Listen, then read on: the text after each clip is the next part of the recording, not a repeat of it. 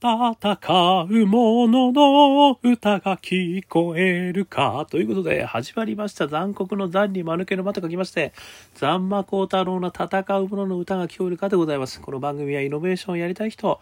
社会課題を解決したい人、チャレンジしたい人、そんな人のために送る番組でございます。私、株式会社イノプロビデーションの代表をさせていただいたり、株式会社 NTT データのオープンイノベーションエヴァンジリストをさせていただいたりしております。さてさて、えー、本日はですね、2021年11月22日、いい夫婦の日でございますね。えー、私にはあの夫婦がいるのでですね、どんなものがいい夫婦なのかなと思いながら、えー、全然関係ない、え日だな、みたいなことなんですけど、え札幌から帰ってまいりましてですね、え今東京で、えやっとくつろいでるということでございます。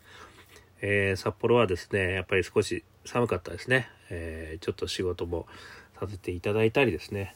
えー、美味しいものを食べさせていただいたり、えー、素敵なところでございました。えー、ということでですね、えまあ、コロナ少し収まってよかったねという気持ちのいい夫婦の日でございますが、今日はですね、テーマは、え次世代オープンイノベーターは無駄と翻訳と応援文化。小島さんと福井さんとのパネルで学んだことということですね、えお話しさせていただきたいと思います。えー、先日ですね、えー、あれは、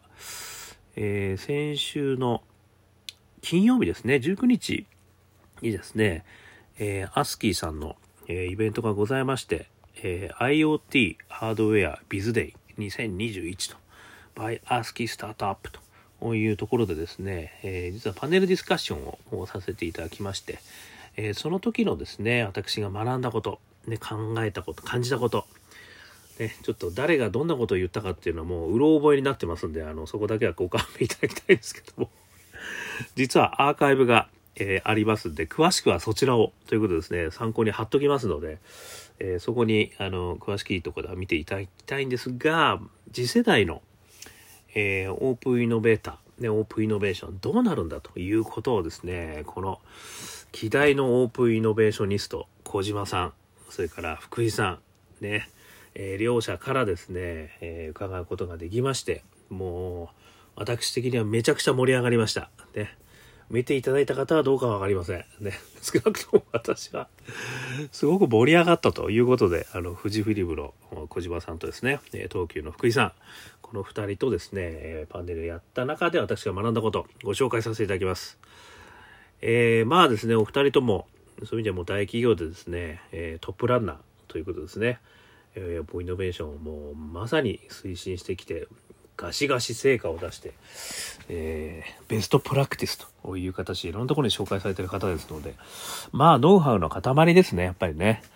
あの非常にお話しさせていただくことで、えー、勉強になりましたでですね私が勝手に解釈したことを3つねあの項目に分けてお話します、えー、1つ目が社内の巻き込みですね。こうオープンイノベーションやるときね、社内いかに巻き込むかってすごい大事ですよね。このノウハウがね、もう提供されてます。それから2つ目、社外の巻き込みですね。だから社内を巻き込むと同時に当然オープンイノベーションなので社外の方をどう巻き込んでいくか。ここがですね、非常に、あの、この二軸ですよね。もう大きく分ければこの二軸の工夫なんですよね。これが、あすげえなっていうのね、ちょっといただきましたと。それから3つ目。これから。ね、これからのオープンイノベーション、もしくはオープンイノベーター、ね、どんなことが必要なのか、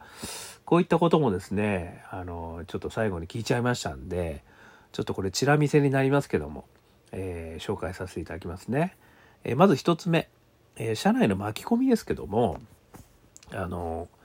共通言語化っていう話が出てきたんですよね。えー、まあ、ある意味ですね、これは翻訳化という言い換えもできると思うんですけども要はそのオープンイノベーターは外の人とね中の人、えー、これをうまくこう結びつけなきゃいけないんだけどやっぱり中にいる人たちってある意味ですねその部署にこうかなり専属でねいたりするので外の方々のあの話がですねやっぱりこう通じないと。でもしくはやり方も全然違うと。そういった時に共通言語化もしくは翻訳屋としてオープンイノベーターが入ると。こういうことが大事だよっていうような話が出ましたね。それから2つ目ですけども、社内巻き込みの2つ目ね、このバリューチェーンニーズっていう話が出たんですけど、あの、まあ、各事業部ですよね。で、ここにおける、あの、ニーズ、ね、もしくは、あの、今までやってきたことですよね。そういったことを、こう、バリューチェーンに合わせてですね、もう洗い出しておくと。で、そこにこう、常日頃、あの、アップデートしていくと。で、それが、そういう意味では、こう、社内におけるオープンイノベーションのニーズに見える化してくるわけですね。そしてそこにいろんな蓄積ができるという話。これはね、これ蓄積してったらめちゃくちゃこれだけでもものすごい価値になりますよね。そして3つ目。スポットライトっていう話があったんですけども、これはですね、やっぱり社内でやったことを、ある意味ですね、こう、社内の人たちに知っていただくという意味で、こう、スポットライトですね。ピンスポ。ね、これを当てる。この当て方についてはですね、またあのいろんな手法がね、あの、工夫してるんですよ、これ。ということで、ね、あの、チラ見せなので全部は言いませんよ。で、あの、どこがどういうふうにしたっていうことも言いませんけども、それはぜひとも、ね、このチャンネルを見ていただければわかります。でやっぱりこの社内を巻き込むというところで私こう思ったんですけど、私があのオープンイノベーションの型としてね、えー、ミッシングピース型とそれから UFO 型って2つ言ってるんですけどこの社内の巻き込みはですねまずは一つはやっぱりミッシングピース型への傾注がきちっとやってるってことだと思うんですよねつまり何かっていうと足りないところを連れてきてあげるよっていうことをですねやってあげることによって事業部が助かるっていう姿を作るってことなんですよね。である意味ねこう実績もそこから出てきててであ何あいつあんなことやったんだったら俺らのとこもこうやらせてよって言いたくなるような仕掛け作りっていうことですよね。だからこのよくですね僕は断絶が起きるんですよ。ね新しいことやってる人人とレガシーやってるチームでレガシーのチームがね一番大事だったりするんですよ一番利益を稼いでたりするんだけどしかも一番辛かったりするわけですよ。実ビジネスでお客さんとやってるから。でこう新規ビジネスチームがねなんかイベントとかことあのなんちゃらとかってやってるとですね楽しかったねみたいな。あの楽しくてよかったねみたいな。君たちは楽しくて羨ましいよみたいなことになってくるんですよ。ね？俺らはねそんなことはやれてないよと。やれないよと。ね？そんなことやって暇ないんだと。そもそもそう言われちゃう。なのでそこの断絶が起きてるっていうのが大体いろんなとこで起きてる。現実なんですでその断絶やっぱり埋めなきゃいけないんですよねここはね。だから新規ビジネスチームだけを作ってそこだけが楽しくやってる姿を作ってはいけないということがですねここで言われたことからも非常によく分かりました。ね、あくまでもやっぱり事業部の中の方々のためになりますよ私どもみたいなね。なぜならばこの外出ししたとこだけはですねでやっても投資余力もないし人も少ないしノウハウも少ないんですよ。だからやっぱり大企業の中でやる、まあ、もしくはね大企業でも中小企業でも同じなんですけど企業という組織体でやるってことはその組織力を生かさなきゃいけないんですよね。でその組織にあるしかもノウハウとか強みがあるわけじゃないですか。それを生かしたイノベーションにできるということが企業体というね組織を持ったところのイノベーションワークなのでその人たちを巻き込まないでどうすんだと。一部の人たちだけにやらせてどうするんだろうね。こんなことはあの議論に出てきてないですけど、これは私が思ってることなんですよね。なのでこの社内の巻き込み、これが一つですね、素晴らしい。というのが一つです。それから二つ目、社外の巻き込み。ね、これ今度、仲良かったら、じゃあ社外の人どうやって巻き込むんだっていう話あるじゃないですか。で、ここはですね、一つ目。これもすごいですよ。自らのお客様のところにまずは一緒に巻き込んでいくってことをやられてるってことなんですよね。これは何かっていうとあのある意味ですねあの全く違う人たちのところに行かないってことなんですよね。つまり既存の、まあ、お客様のところに資することをやるっていうことなんですよ。これだからその社外って言ってるのはいきなりあのベンチャーとかねあの、先進企業とかね、いうことじゃないんですよね。社外っていうのはやっぱお客様もいるよね。お客様がいるよねと。まずは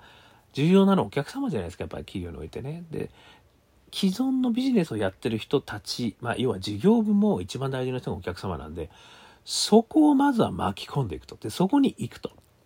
で、それすなわち、事業部の人たちの、あの、これはね、あの、金銭にも触れることができるわけですよね。だから、ここはね、なかなか大変なんですよ。私も何回もやってますけど、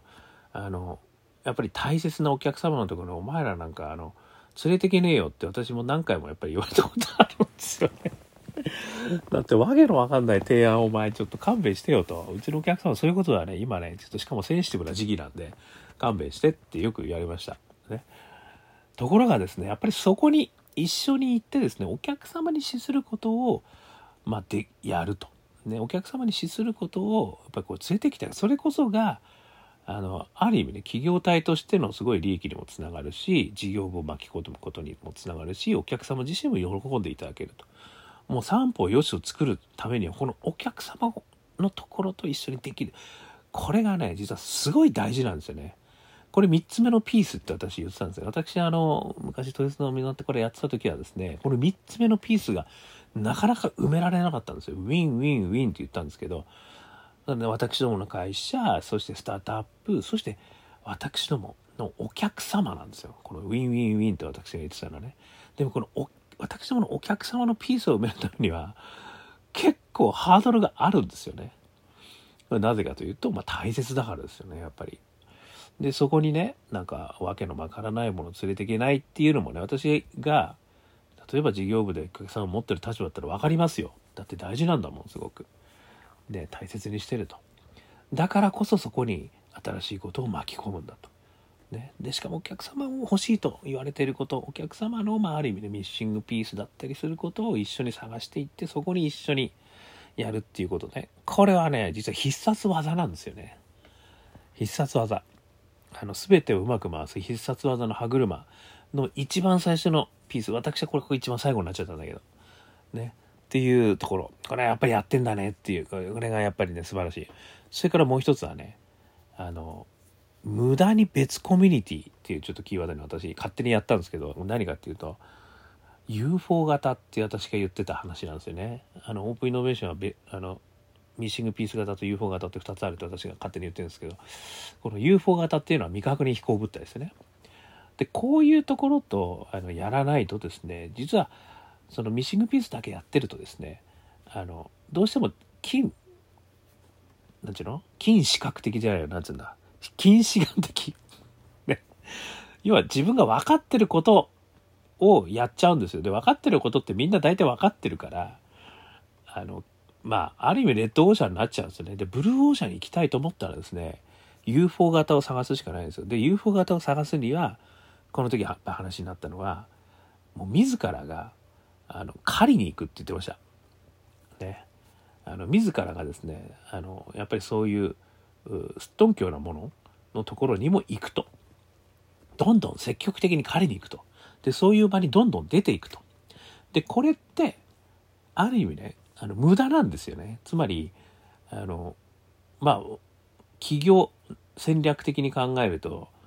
絞り込み理論だったりね優先順位理論だったりねいうこと言うわけじゃないですか。ね、コアバリューみたいなね。だからそこにこう集中しろと。ね、集中論って必ず企業戦略が出てくるじゃないですか。ところがこの別コミュニティとか UFO 型をやるためには自分たちが知ってるコミュニティとかね効率的にこのミッシングピースを埋めていくっていう活動とは真逆なんですよね。ここがすごく難しいところなんですけど、理解されないところなんですよ。で、ここをですね、実はオープンイノベーターが意識して、みんなにお前は楽しいことばっかりやってて、羨ましいなと言われる、後ろ指をさせながらもやるってことはね、いかに大事かってことをね、私は思っているってことですね。これ私が勝手に思ってるんです。でも、あの、この間パネルされた方々もね、自らが行くって言ってましたから、自らが狩りに行くと。つまりこの自らが狩りに行くってことイコールですね、自らがいろんなところに飛び込んでいくんですよね。そしてやっぱり自分の目で見たこれやっべ、これもうちょっと今までミッシングピースじゃないけど面白いからちょっとこういうのやってみようぜってこう連れてくるということが、あの、できるかどうか。で、それができるかどうかは自らが行くしかないですよ、オープンイノベーターが。ね、なぜならば他の人たちはもう効率主義で動いてるからですよ。それはしょうがないですよ。だって利益を上げなきゃいけないから。ね、でもオープンイノベーターは、だけはね、そこをこう、外に借りに。まあそういったことはね、やっぱり大事ですよねっていうのがね、私はなんかすごい共感したような 気がしたんですよ。ここは無駄。で、でもそれは無駄なんだと。でも無駄なんだけど無駄じゃないんだと。こういうのに価値があるんだと、実は。ね。私が言うところの UFO 型、ね、もしくはイノベー、イノベーションはいろんなアイデアがね、まあ、昨日、あの、藤子不二雄さんの話しましたけど、断片の重ね合わせなんですよ。掛け合わせなんですよ。だその断片は、たくさんいろんな断片があった方がいいんですよ。でもそれは無駄なんですよ。ね。それを拾ってくる誰かが必要。ということで私はもうオープンイノベーターしかないということですね。はい。それから3つ目。これから。ね、これからのオープンイノベーションどんな、あの、どんなことが必要なんですかみたいなね、いろいろ議論がたくさんあったんですけど、私がちょっとね、あの、反応したのは一つ目ですね。これ、あの、社会課題翻訳って書いてるんですけど、あの、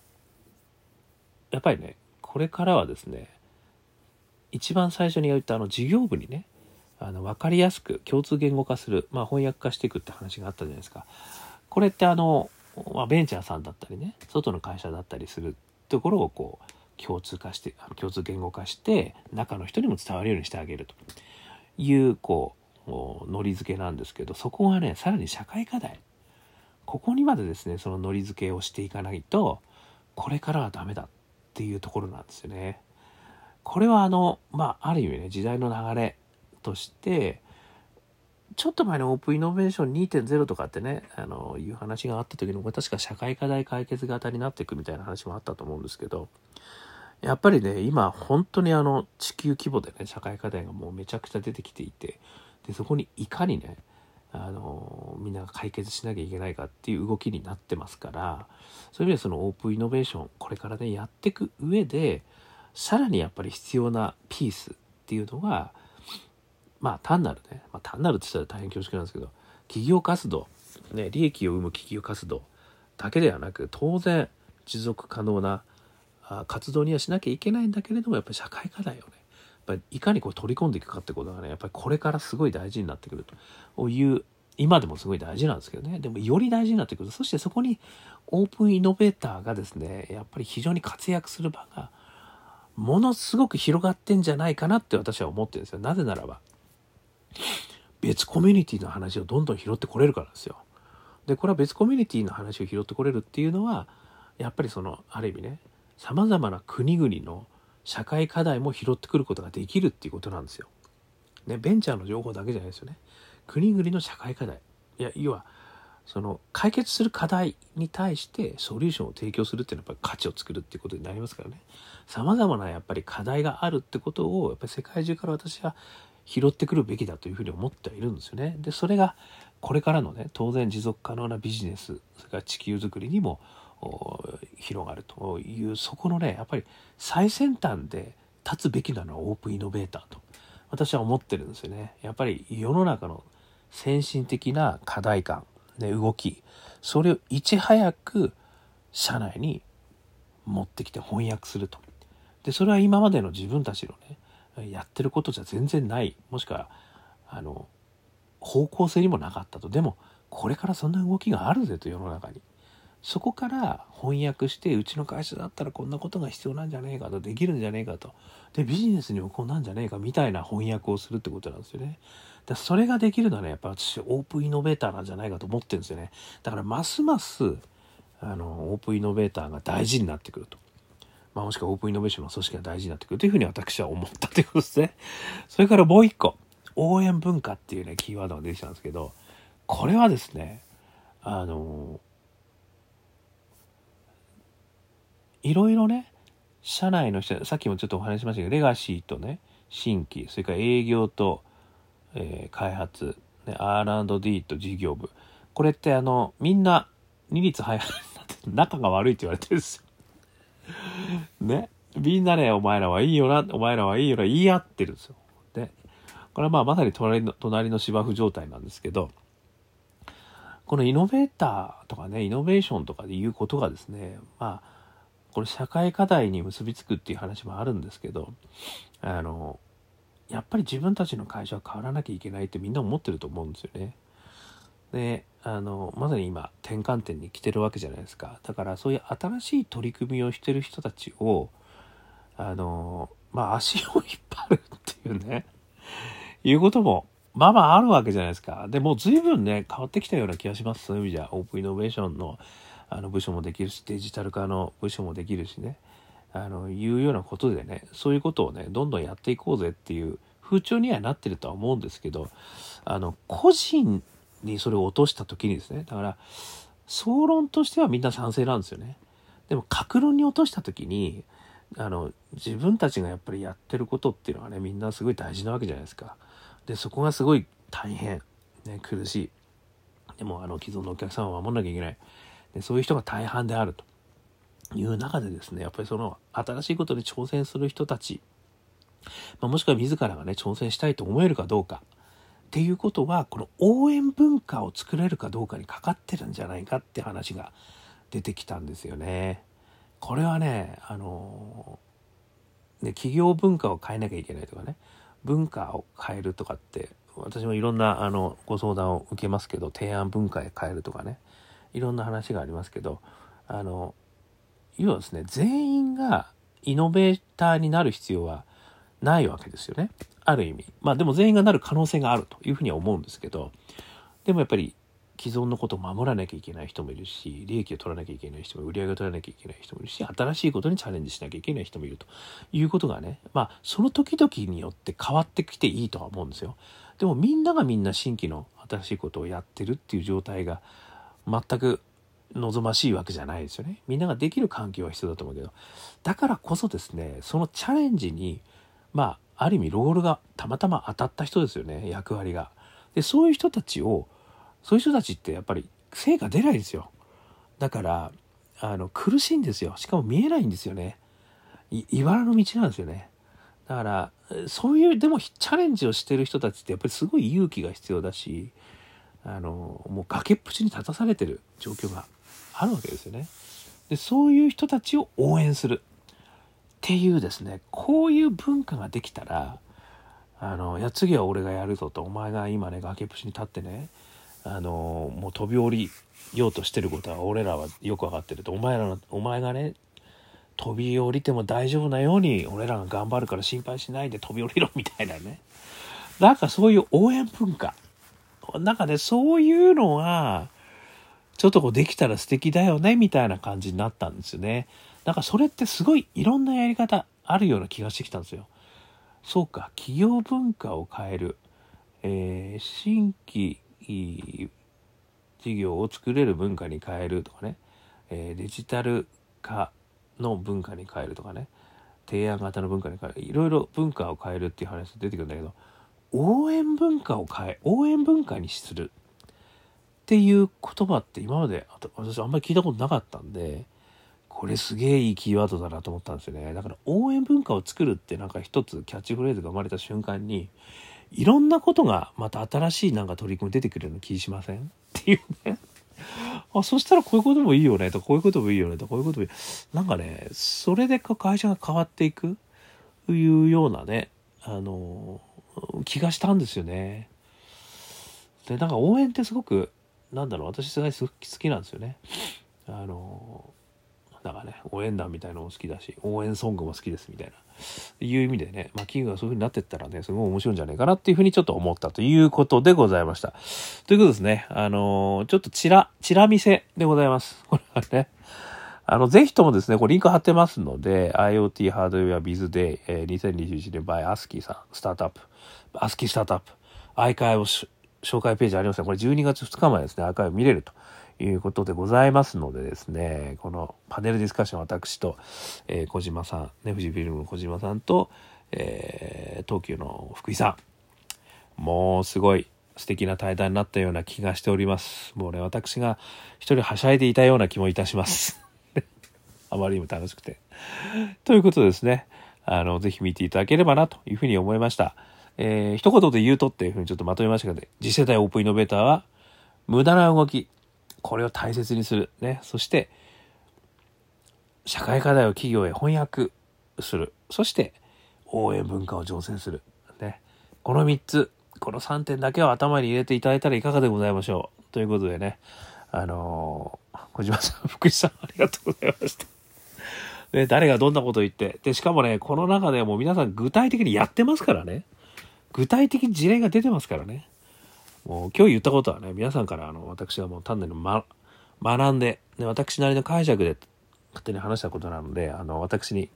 え責任はありますと。いうこと、プラスですね、ぜひとも彼らがすごいあのイノベーターとしてやってることをですね、あの、こちらの、えー、アーカイブで見ていただければなというふうに思いました。で、あとは、ここにね、ご紹介いただいてました、あの、アスキーのガチさん、ね、ガチ鈴木さん、本当にもういつもいつも、私を使っていただいてありがとうございました。ということで、感謝を込めて、えー、今日はね、終わりたく思います。ということで、アンカー .fm ではですね、こんなイノベーション、イノベーター、ね、社会課題解決、アイデア創出、こんなことについてお話ししてますんで、毎日、ね、やってますんで、もかった、よしよかったら、登録していただくと、毎日ね、来ますよ。そうするとね、ランニングの時とか、会社行く時とか、お昼食べてる時とか、ね、暇つぶしに聞いてください。で、よかったら、いいね、ね、それからシェア、それからコメント、えー、Facebook、それから Twitter でやってますんで、ぜひぜひそういったところからも、えー、アクセスしていただければというふうに思います。ということで、今日も聞いていただきましてどうもありがとうございました。それでは皆様、頑張りましょうまた明日